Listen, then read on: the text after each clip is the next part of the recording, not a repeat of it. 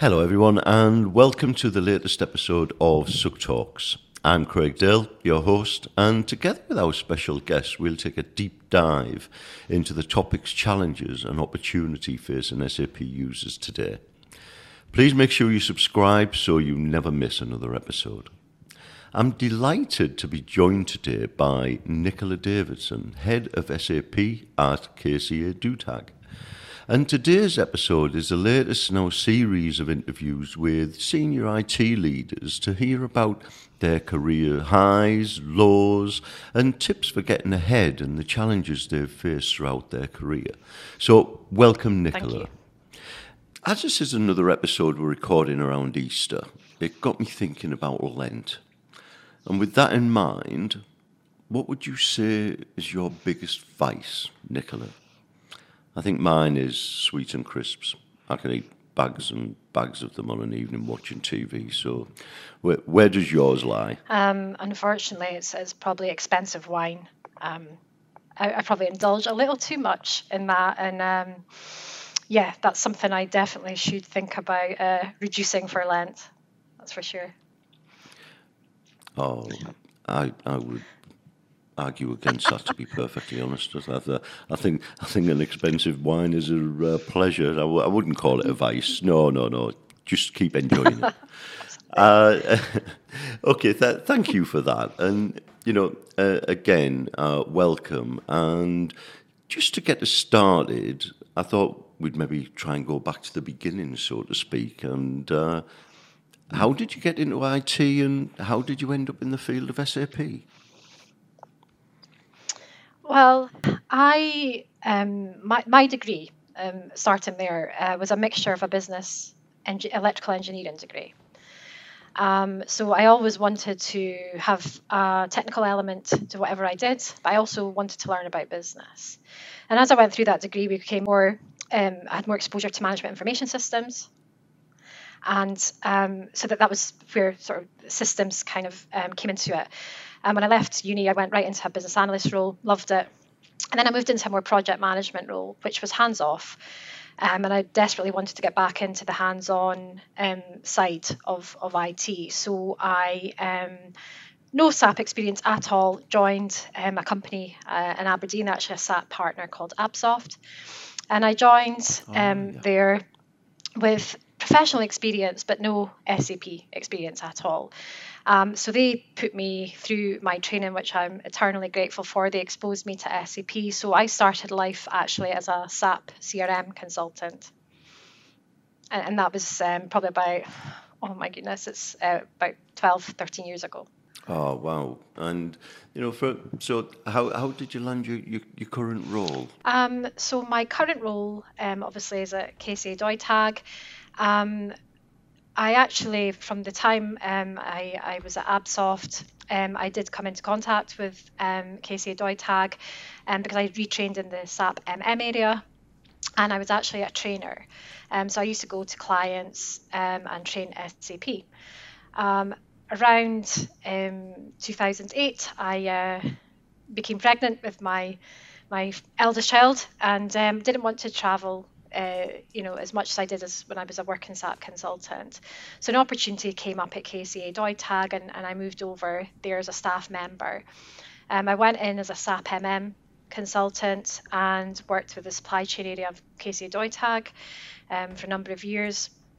I then um, was promoted up to a SAP functional lead, which then meant I was responsible for all the SAP functional um, consultants within KCA Deutag, So it meant taking responsibility for HR payroll, um, for plant maintenance, for FICO. Um, and as a SAP MM consultant, that's challenging uh, because all I know was MM. Um, so did that for a number of years and then promoted to SAP manager, which took in a little bit more responsibility, including the BW and analytics team. And then just before lockdown, um, I was promoted to head of SAP. Um, and that is now responsible for the whole SAP estate within KCA Deutag. So I really have worked uh, from from the bottom up. Oh, that's fantastic! Well, congratulations. And and how big is your team? Um, I have a team of around fifteen um, which comprises of a basis group, um, security and authorizations, functional team, and a development group. So they're primarily based in um, Aberdeen, but um, we have some remote people supporting us who are employees, and I also have some team out in Germany. Oh, thank you. And it, it, if I remember rightly, KCA Deutag is a drilling engineering company, and do, does that bring with it any particular challenges or requirements for your use of SAP? Absolutely. I mean, uh, S, uh, the implementation of SAP into KCA Deutag took place around 2006. At that point, KCA Deutag was a different animal than it is today. Um, KCA Deutag mm-hmm. is now a sort of world-renowned um, global drilling company. We operate um, across the Middle East. Um, and, and in Europe and obviously in the North Sea. Um, but when SAP was first implemented, we only really had operations in the North Sea and Germany. So the template um, has remained the same, but our organisation hasn't. And then that's the challenges that we, we face at the moment is ensuring that the, the SAP system continues to evolve to support um, you know our growing business. Great. And look, looking towards the future, what what what are your plans for SAP? I think, like everybody, we're on the holy grail of S4 S4 HANA. We're not there yet. Um, we run. Uh, we currently run ECC on an Azure platform, so you know, we're, already on that cloud platform. However, we're very much uh, looking toward S4 HANA. We just recently completed um, the implementation of BW for HANA, which I saw as us dipping the toe in that technology. Um, and that was a great project for us just to get our hands on the technology. And it, it gives us a springboard from, from which to move to S4 HANA. Um, so that's my, my long term uh, strategy for SAP within, within the group. Um, we also have uh, quite a, a, a, wide range of in in-house uh, applications. So we use a mix of Fiori and in-house built applications, and I want to continue the use of that because it makes SAP more accessible to a lot of the people within our organisation. Um, the use of apps makes it easier to use and you know it allows for easier adoption for people on rig side who, who maybe don't have the same IT skills as, as those in the office. So that's another um, you know, strategic direction that we're looking at is, is the usability and, and getting the adoption of SAP high within the organisation. Mm-hmm. Oh, excellent, excellent. So it's, you've got plenty to keep you busy there for the coming Absolutely. years. Absolutely. I mean, the business continues to, to grow um, each year, and there's always a new challenge.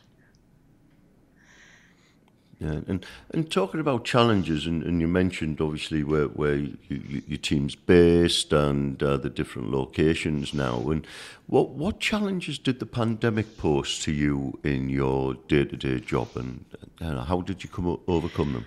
The I think technically we were still able to perform, you know, our roles. We were still able to deliver SAP solutions to the business. However, I think the thing we all struggled with is that I'm used to having a team around me in an office where ideas can be discussed readily without having to set up a Teams call, without having to, you know, get that. It was very fluid, very organic the way that, that we spoke. And I think we missed that.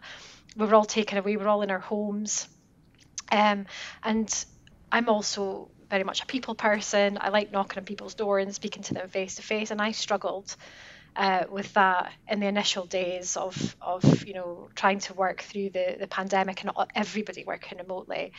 And I really try to encourage an ethos of teamwork within the SAP team because I believe that's where we get the successful delivery of, of projects from. So it was really uh, the thing I found challenging was being you know away from everyone. However, we used to have we called it 11s, so we'd all have our tea break virtually at the same time so we could chat. And you you'll start off chatting about SAP and, and we'll get some ideas going and then you talk about what was on television last night. And I think that's important because we needed that team to stay cohesive and stay together. Um, and we also did things like we'd have quizzes and, and, it was really about keeping that team teamwork going and also i had to really make an effort to make sure i spoke to those people where i would usually meet them at the tea room um, and get the information that I would never hear through an email. So it was really about making an effort to keep connect, connected with with uh, my colleagues. Excellent. I can certainly relate to that. It's one of one of the things we did with, with our volunteer community because we weren't seeing them face to face at all, and you know we, we set up exactly as, as you called it. We we call it, set it up as a Friday uh, 11s as call where where we could all get together with a yeah. cup of tea, coffee, and, and have a chat. I, th- I think you know through that period it was very very important to people to to keep in touch and, and keep that you know human connection Absolutely. going. And and when, when you're looking for, for help on SAP related matters, you know, where, where, which areas do you turn to? The SAP community in Aberdeen, uh, in particular, is very small. Um, we all know one another, and our, my network is very strong here because of the specifics that um, the oil and gas industry bring. It's sometimes good to turn to that network because it's close by. We use the SAP user group hugely. Um, I have met so many people through that forum. I think it's valuable because you get the warts and all story um, from the user group, and, and mm-hmm. um, you know people are very honest and willing to share, which I think is great. Um, and it also takes. I also I always think if you go to SAP for help, there's an element of pre-sales there, which um, sometimes it is not helpful. Um, so yeah, I think my network and, and we do use the user group fully at, at KCA Deutag. Excellent, excellent, thank you. And you know, just on you know taking that that support uh, element a little bit further, what how would you rate the level of support provided by software vendors and IT partners? I think it varies um, between and I found I think it varies between vendors um, who provide SAP support. Um, we've had good and bad experiences. Um, we we don't have at the moment a um, one partner who helps us. Um, we're very self-sufficient, and we'll buy and resource where where we need it. Um, but I think it it depends on the relationship as well. I think you forge with these vendors. Um, I spoke to a colleague um, the other day from an organisation in uh, Aberdeen who used a partner that I had used and had a totally different experience. So I think it's how you um, engage with them uh, kind of determines the, the level of support and the, the level of expertise that you get. Yeah, I think that's right. And, you know, just, just touching on that piece where you talked about the relationships you build. And you know, I always said that you know you don't do business with organisations, you do it with yeah. people. And you know, I kind of added to that recently from uh, conversations that I've had with a lot of people. Is that you know, you do business with people you like, and you know, those relationships are, are, of vital importance, and you know, maintaining them uh, is important on both sides because you know it, it is it, it's all about relationships. And you know when, when you look at that and obviously how you work with with vendors etc are, are there any key areas for improvement that you see?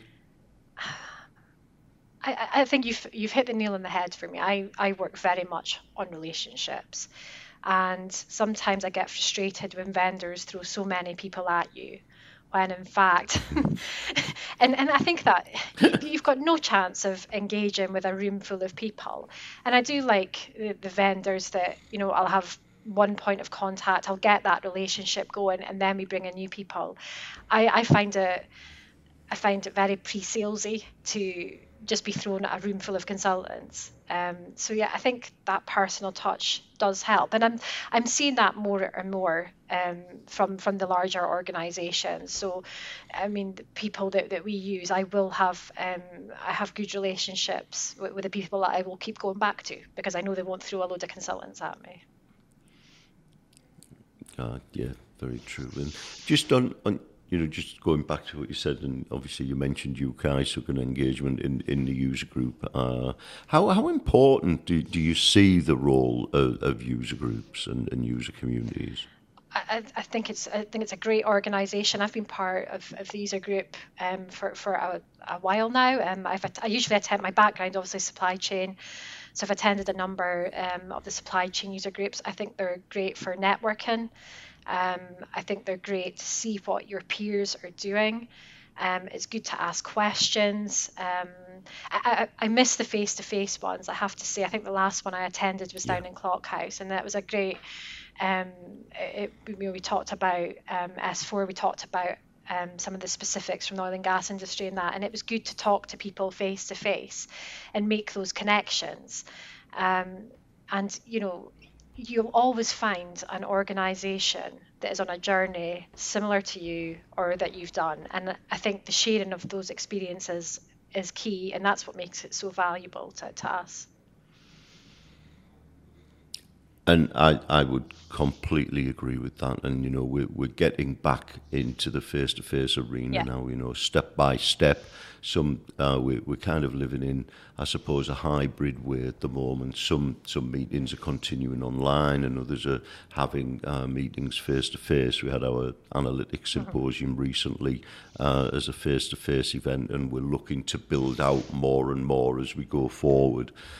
Uh, you seem to have a quite a varied career uh, with, with experience from public sector at, at, a local authority to large IT enterprises like of Xerox.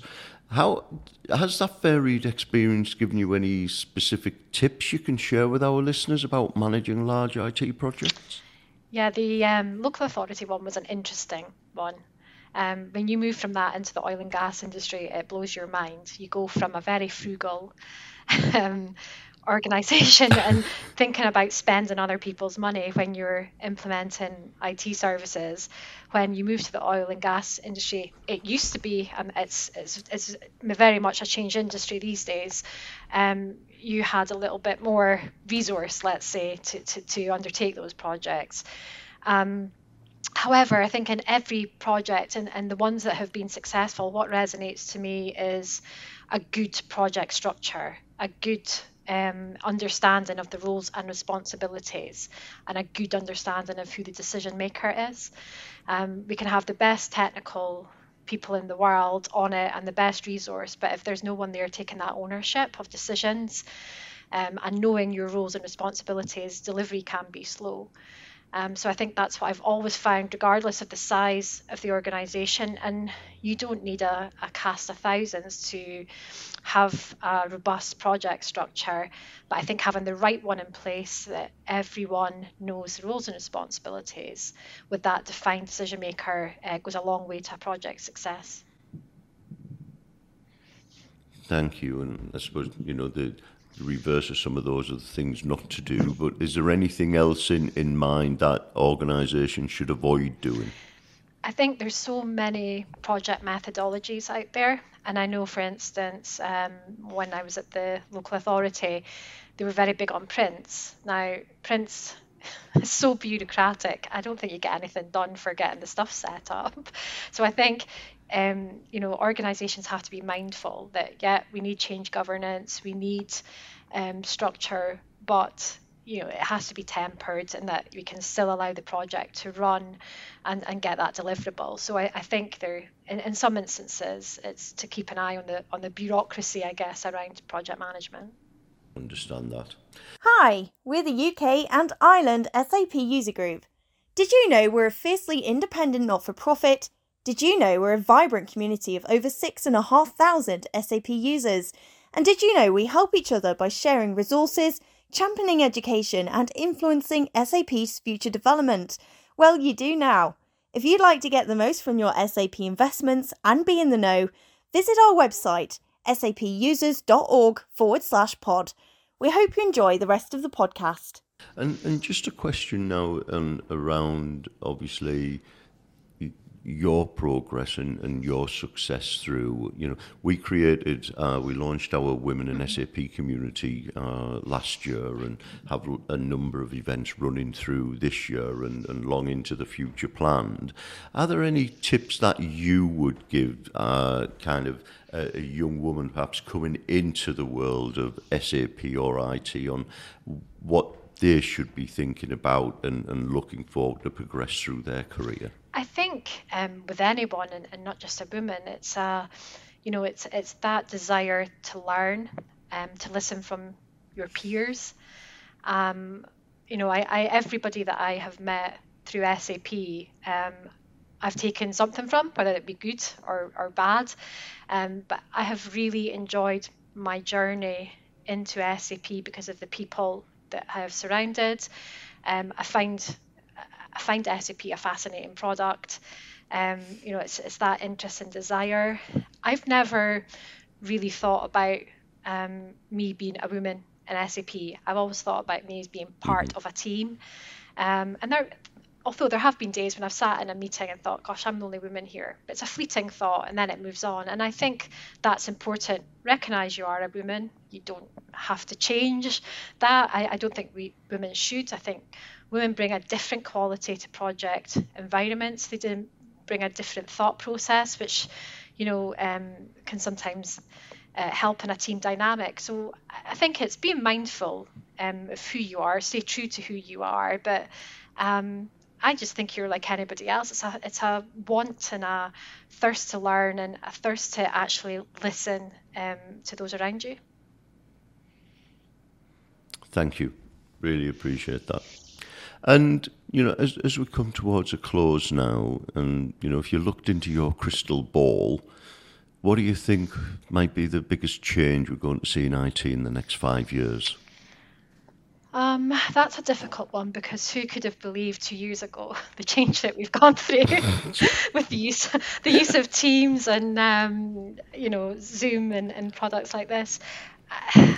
I think you know within my industry we're pressed on cost as I I, I um, guess through many industries, um, the pandemic has, has given us cost restraints. So it, it feels that there's going to be an increase in looking in things like RPA for automation um, of processes. Um, I think the challenge there is that businesses think that digitalization equals cost savings, and, and they do. However, we still need those people to make sure the digitalization happens. Um, so it's, it's keeping that that balance. Um, as well as and and with specifically thinking about SAP in the next five years, you know, I see and hear about all these companies on their journey to S4. The challenge is the resource. Do we have the skill sets available yeah. to get there? And I think that's that's going to be interesting um, looking ahead to, to see how we navigate uh, that journey. Thank you, thank you very much, Nicola. And and yes, the skills is, is something I come across very, very regularly, and it's it's what kind of prompted us to write a paper on it. I think at the end of 2020, and then that move towards uh, kind of the, the cost of change as well, and, and how you factor yeah. that into uh, change and your journey towards S4 HANA, etc. It's a, it, it, it is a complex field, and uh, you know there there are, like you said, lots of resources and support out there to help you through it, and you know. Getting and ensuring we've got enough skills in the market is, is vital to get everybody through to S4 safely. Yeah, I think uh, we certainly don't want to turn into another year 2K scenario. yes, and unfortunately, I still remember year 2K. So Nicola, thank you so much for, for your welcome. time and insights. Really, really do appreciate it.